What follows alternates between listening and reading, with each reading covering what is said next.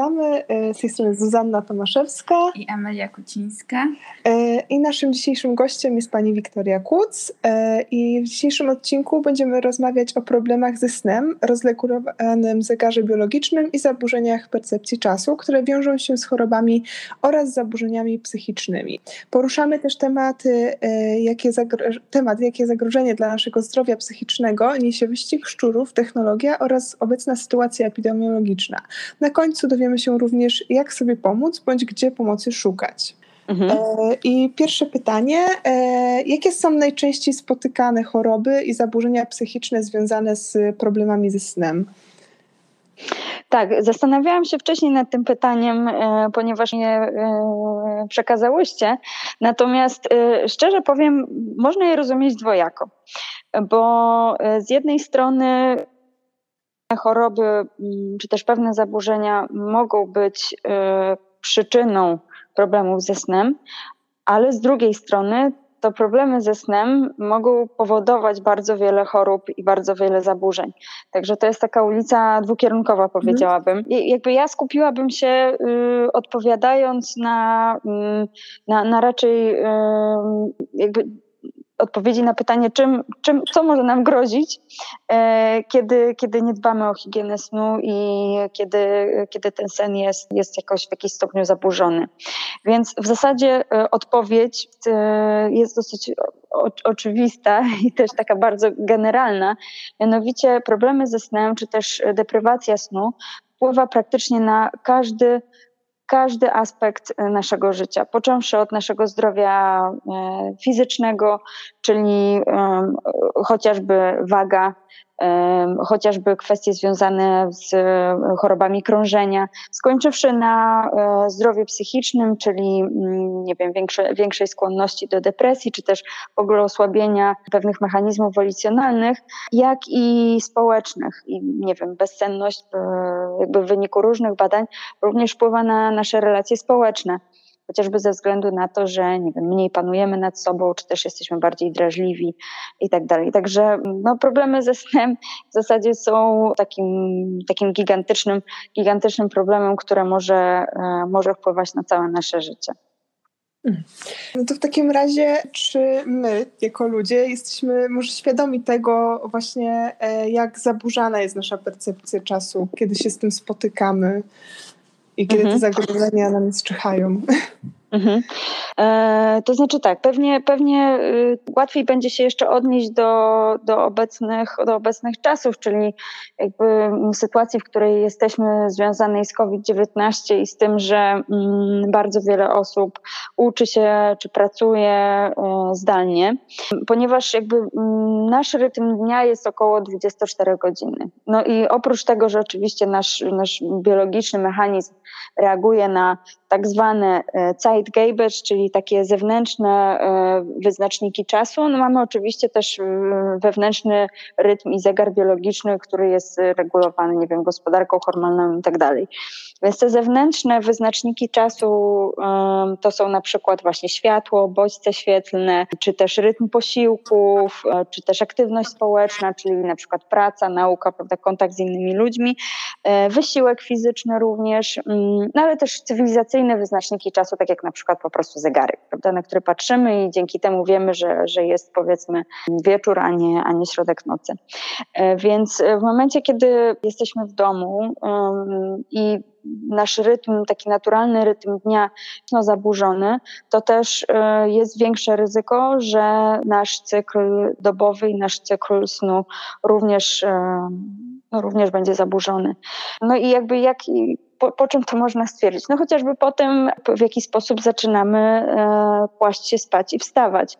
Jeśli na przykład w takich ramach zwyczajnego, niepandemicznego życia generalnie budziliśmy się w okolicach godziny 7 i kładliśmy się spać w okolicach 22, 23, a obecnie ten czas jest zupełnie inny, przesunięty w jedną bądź drugą stronę, na pewno jest to jakiś sygnał, który powinien nas zaniepokoić i można by się temu przyjrzeć. To może jeszcze tak zapytam, właśnie jak to jest z tą monotonnością, bo gdzieś zazwyczaj była do tej pory ta monotonność krytykowana, że to znowu takie monotonne życie nie jest tak dobre, a teraz się okazało, że jednak te nasze wyznaczniki takie w ciągu dnia, to monotonne chodzenie do pracy czy do szkoły było dla nas dobre pod kątem tym, że kontrolowaliśmy jakoś swój czas. I jak to jest? Czy taka monotonność jest dobra, czy właśnie zła? Myślę, żebym nie łączyła aż tak bardzo monotonii z rytmem i regularnością, bo to, że powiedzmy wychodzimy do pracy o tej, nie wiem, 7:30, to nie musi być monotonne, prawda? I to, co później się dzieje, nie musi być monotonne, tylko po prostu jest to pewien stały, regularny schemat. No i nie jest żadnym zaskoczeniem, że nasz organizm najlepiej funkcjonuje właśnie w regularnym, powtarzalnym trybie i schemacie. Czy to jeśli chodzi o posiłki, czy to jeśli chodzi o sen. Wtedy nasz organizm jest najbardziej efektywny, nasz przede wszystkim układ immunologiczny też jest najbardziej efektywny, a inna rzecz, również nasze procesy poznawcze, czyli pamięć, zdolność do koncentracji i tak dalej, czy też właśnie elementy związane z silną wolą też działają najsprawniej, kiedy właśnie jesteśmy wyspani i kiedy ten sen jest jakby w takim, powiedziałabym, no naturalnym momencie doby, czyli po prostu mówiąc wprost, wtedy, kiedy jest ciemno. Czy możemy sobie pomóc sami, jakieś takie sposoby samoistne leczenia się, czy jakby potrzebny nam jest specjalista, żeby sięgnąć po jakąś daną pomoc z zewnątrz? I szczególnie jak jesteśmy poddani izolacji, czy jest tam nam pomoc właśnie potrzebna, czy mamy po nią sięgać?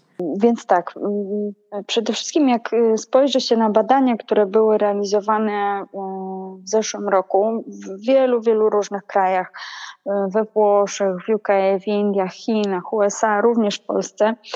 I kiedy spojrzymy na takie główne wyznaczniki, powiedzmy, dobrostanu ludzi, czyli poziom takiego codziennego zmęczenia, czy wyniki związane z depresyjnymi nastrojami, czy też stanami lękowymi, czy też z bezsennością, to można zauważyć, że w zależności od kraju i też od badań, od metodologii, od mniej więcej 30% do ponad 70% ludzi więcej niż przed pandemią deklaruje wzrost tych elementów, o których mówiłam, czyli więcej ludzi skarży się na zaburzenia snu, więcej ludzi zgłasza stany lękowe, stany depresyjne i również takie uczucie zmęczenia codziennością, po prostu takiego codziennego zmęczenia.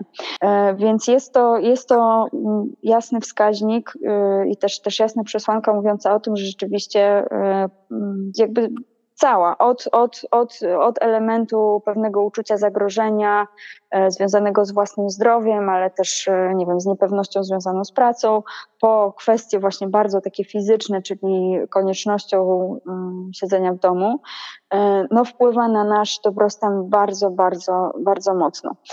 I myślę też, że niekoniecznie zawsze ludzie sobie zdają sprawę, że to, co właśnie odczuwają, to jest czymś, z czym może na przykład udać się do specjalisty, po prostu sobie pomóc i nie trzeba jakoś tam samotnie się z tym mierzyć. W szczególności, jak też właśnie wynika z badań, są pewne jasne predyktory tego, jakby są pewne elementy, które wpływają na większe ryzyko właśnie na przykład bezsenności, czy też stanów lękowych i tak dalej. Jest to na przykład płeć. Kobiety, jak wynika z badań, mają trochę większą tendencję do zamartwiania się obecną sytuacją.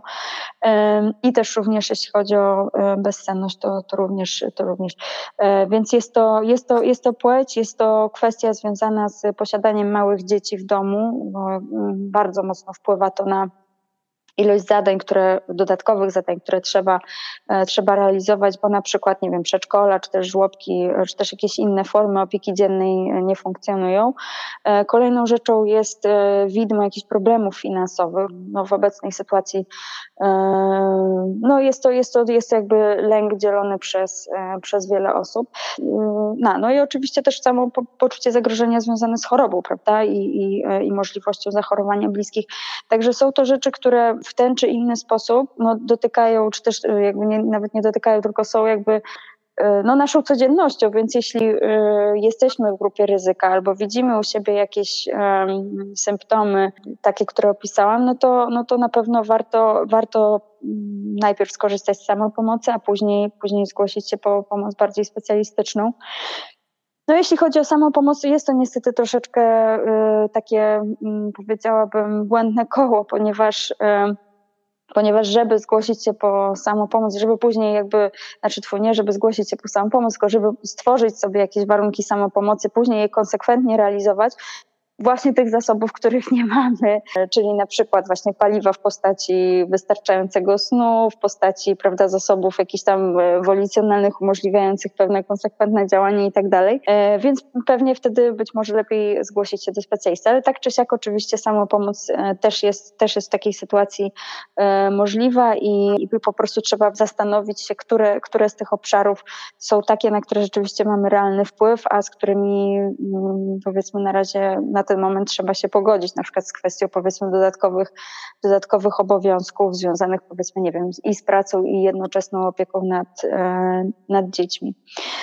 Więc myślę też, że w ogóle obecna sytuacja wywróciła bardzo wiele rzeczy do góry nogami, na przykład w kontekście właśnie pewnej przestrzeni dzielonej na, powiedzmy, na relaks, przestrzeni dzielonej na pracę, na nie wiem, na aktywność fizyczną. Obecnie ta przestrzeń jest cały czas jedna, więc ciężko nam jakoś właśnie zachowywać pewną higienę, nie wiem, obowiązków i zawodowych, i też obowiązków domowych i jasno rozdzielać. One bardzo teraz się przenikają i kosztem czasem jednych, czasem drugich, jak również właśnie wracając do wątku snu, jak również na sen. Ponieważ wszystko toczy się w obrębie, powiedzmy, najczęściej 4 ścian, to ciężej jest na przykład odłożyć wszystkie dystraktory, powiedzmy, nie wiem, pół godziny przed tą zaplanowanym pójściem spać i po prostu się od tego odciąć.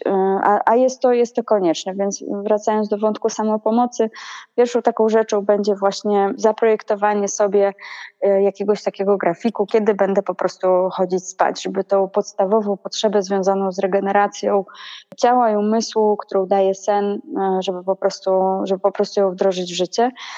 No i tuż przed tym snem oczywiście unikamy telefonu, czy tam w ogóle jakichś tam sprzętów elektronicznych, raz ze względu na to światło z niebieskim widmem, ale tak naprawdę bardziej ze względu na taką stymulację emocjonalną, którą dają nam różne treści w internecie. Chodzi o to, żeby się właśnie już zaczynać trochę wyciszać.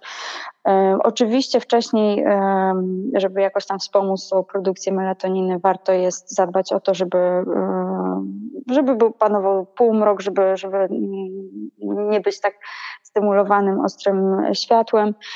No i kwestia używek, czyli alkohol, prawda, kofeina, nikotyna, żeby to, jeśli musi już być, to było raczej w pierwszej połowie dnia, a nie w drugiej połowie dnia, żeby ten sen mógł być głębszy i powiedzmy bardziej efektywny. I też Matthew Walker bardzo w ogóle polecam obejrzenie na przykład jego wystąpień na TEDzie. On bardzo wiele mówi o śnie i higienie snu. On też w ostatnim swoim wywiadzie dotyczącym właśnie snu w pandemii zaleca, żeby mieć taki nawyk, żeby nie sięgać po telefon od razu po obudzeniu. Żeby jakby nie wypracowywać u siebie takiego nawyku, że mózg wie, że od razu po przebudzeniu będzie jakoś tam stresowany, będzie jakoś tam negatywnie stymulowany, no bo często w telefonie mamy, prawda, wiadomości związane właśnie na przykład z sytuacją pandemiczną. On radzi, żeby nie sięgać po telefon, żeby sięgać dopiero jakiś czas po obudzeniu, żeby właśnie takich złych nawyków sobie nie robić. No, także tyle. Super. To jeszcze może takie pytanie, jak to jest z właśnie tym, że nasz świat jest zdominowany przez ranne ptaszki i gdzieś właśnie poszkodowane stają się nocne marki. Jak właśnie, co można by było doradzić takim nocnym markom właśnie, które żyją wśród rannych ptaszków i muszą się im podporządkować? No to jest w ogóle fantastyczne pytanie i ja 2 lata temu robiłam właśnie badania związane z prokrastynacją, czyli odwlekaniem snu przez nastolatków i akurat właśnie w okresie nastoletnim w dosyć naturalny sposób dużo osób ma taki cykl bardziej jak sowy, później to znowu się zmienia w dalszym toku życia, ale faktycznie jest tak, że obecny system powiedzmy szkolnictwa i też pracy, oczywiście z wyjątkami, ale generalnie wspiera raczej osoby o chronotypie porannym, czyli tych, którzy wstają wcześniej, już czują się dobrze i też nie mają problemu z tym, żeby wcześniej zasnąć. Rzeczywiście osoby o chronotypie wieczornym są tutaj w cudzysłowie poszkodowane. I co można doradzić takim osobom? Są oczywiście pewne jakby to powiedzieć, pewne procedury pomagające takim osobom no, chociaż trochę przesunąć swój rytm dnia na bardziej poranny, żeby no, dostosować się jakoś do tego zegara społecznego. Jeśli natomiast jest to okupione jakimiś dużymi kosztami, nie wiem, psychicznymi, czy też w ogóle po prostu jakimiś tam związanymi z komfortem życia, no to na pewno warto byłoby tak sobie ustalać tryb dnia, zarówno z pracodawcą, jak i nie wiem, układać zajęcia na uczelni, żeby można było, nie wiem, do tej 9:00 czy tam 10:00 sobie pospać. Aczkolwiek, tak jak mówię, bo pytanie padło od ciebie, zakładam, że też być może jesteś jeszcze w tym wieku, kiedy jeszcze właśnie ze względu na rozwój mózgu przeważa chronotyp wieczorny, więc być może to się jeszcze w naturalny sposób zmieni. Ale myślę, że tutaj oprócz tego, że warto jednak zaprojektować sobie jakiś sposób na to, żeby wcześniej się kłaść spać i dzięki temu, nie wstając wcześniej, żeby nie działo się to kosztem tej dobowej ilości snu, no bo jest to naprawdę niezwykle istotne i też wszyscy badacze snu podkreślają, że krótszy sen oznacza krótsze życie, po prostu. Okej. Jakie pani ma doświadczenia jakby swoje z takim rytmem dnia i też może ma pani jakieś rady do nas albo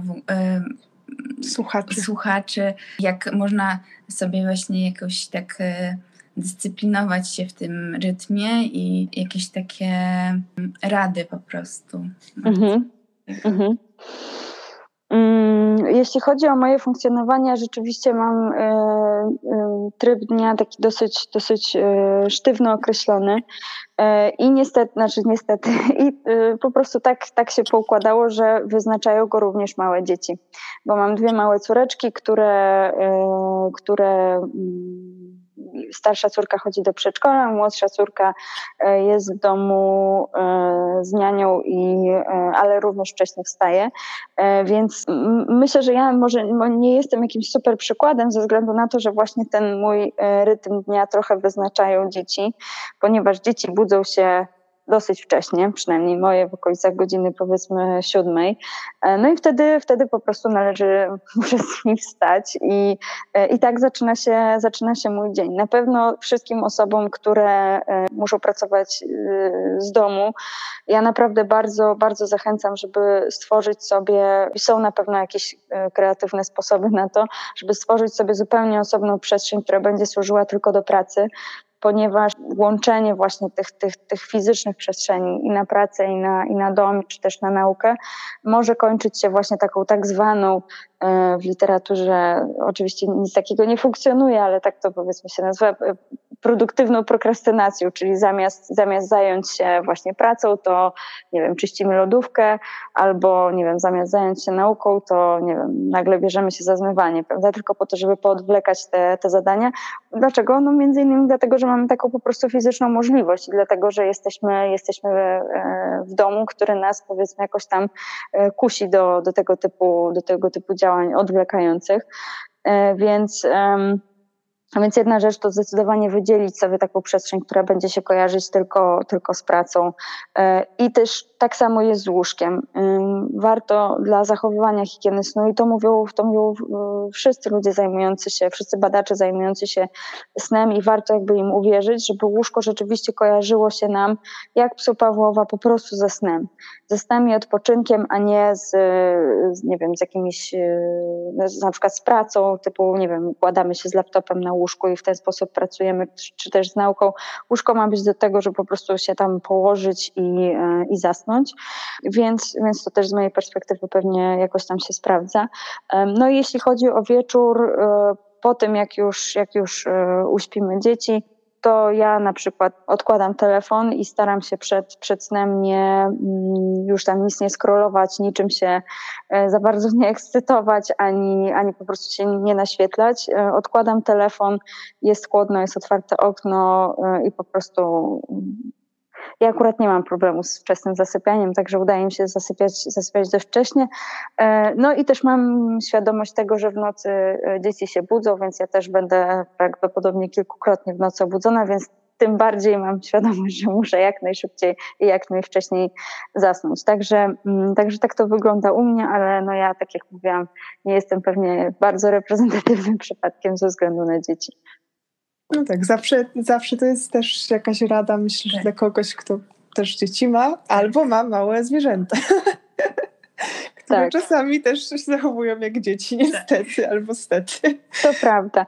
Jeszcze właśnie a propos prokrastynacji snu, na chińskich social mediach w zeszłym roku, tylko kilka miesięcy temu pojawił się taki termin jak revenge bedtime procrastination. I sam termin jakby prokrastynacji snu pojawił się 7 lat temu, to badacze z Holandii jakby zaczęli badać, na czym polega odwlekanie snu. Natomiast to revenge bedtime procrastination odnosi się do takiej sytuacji, kiedy w ciągu dnia nie mamy żadnego me time, nie mamy żadnego czasu dla siebie na po prostu jakąś rozrywkę, odparowanie, nie wiem, zajęcie się jakimiś rzeczami sprawiającymi przyjemność ze względu właśnie na dzieci, pracę, zadania domowe, typu nie wiem, pranie, gotowanie i tak dalej. I po prostu tego czasu w ogóle nie ma i kiedy już wszystkie te zadania są skończone, leżymy w łóżku i wiemy, że już jest ta godzina, kiedy trzeba iść spać, żeby następnego dnia czuć się jak człowiek, to właśnie zaczyna się ten revenge bedtime procrastination, czyli uszczknę troszkę czasu właśnie na, nie wiem, na Instagramie, Facebooku, TikToku czy gdzieś tam po to, żeby chociaż trochę mieć tej radości i przyjemności rozrywki w życiu. No i jest to zjawisko oczywiście w dłuższej perspektywie prowadzące do deprywacji snu, no ale motywacja jest taka, żeby mieć właśnie trochę czasu dla siebie. No i na to porada jest oczywiście banalna i oczywiście w wielu przypadkach niewykonalna, żeby starać się tak organizować sobie dzień, żeby jednak dawać sobie właśnie chociaż trochę czasu na przyjemność, na nie wiem, na czytanie, oglądanie filmików czy cokolwiek, co sprawia, że się relaksujemy, co pewnie w obecnych czasach dla wielu rodzin jest łatwe. No ale trzeba na pewno w tym się wspierać, żeby właśnie nie tworzyć sobie takich nawyków, że kładę się do łóżka, więc teraz jest mój czas z rozrywką. Dziękujemy. Dzięki i do usłyszenia. Do usłyszenia. Do usłyszenia.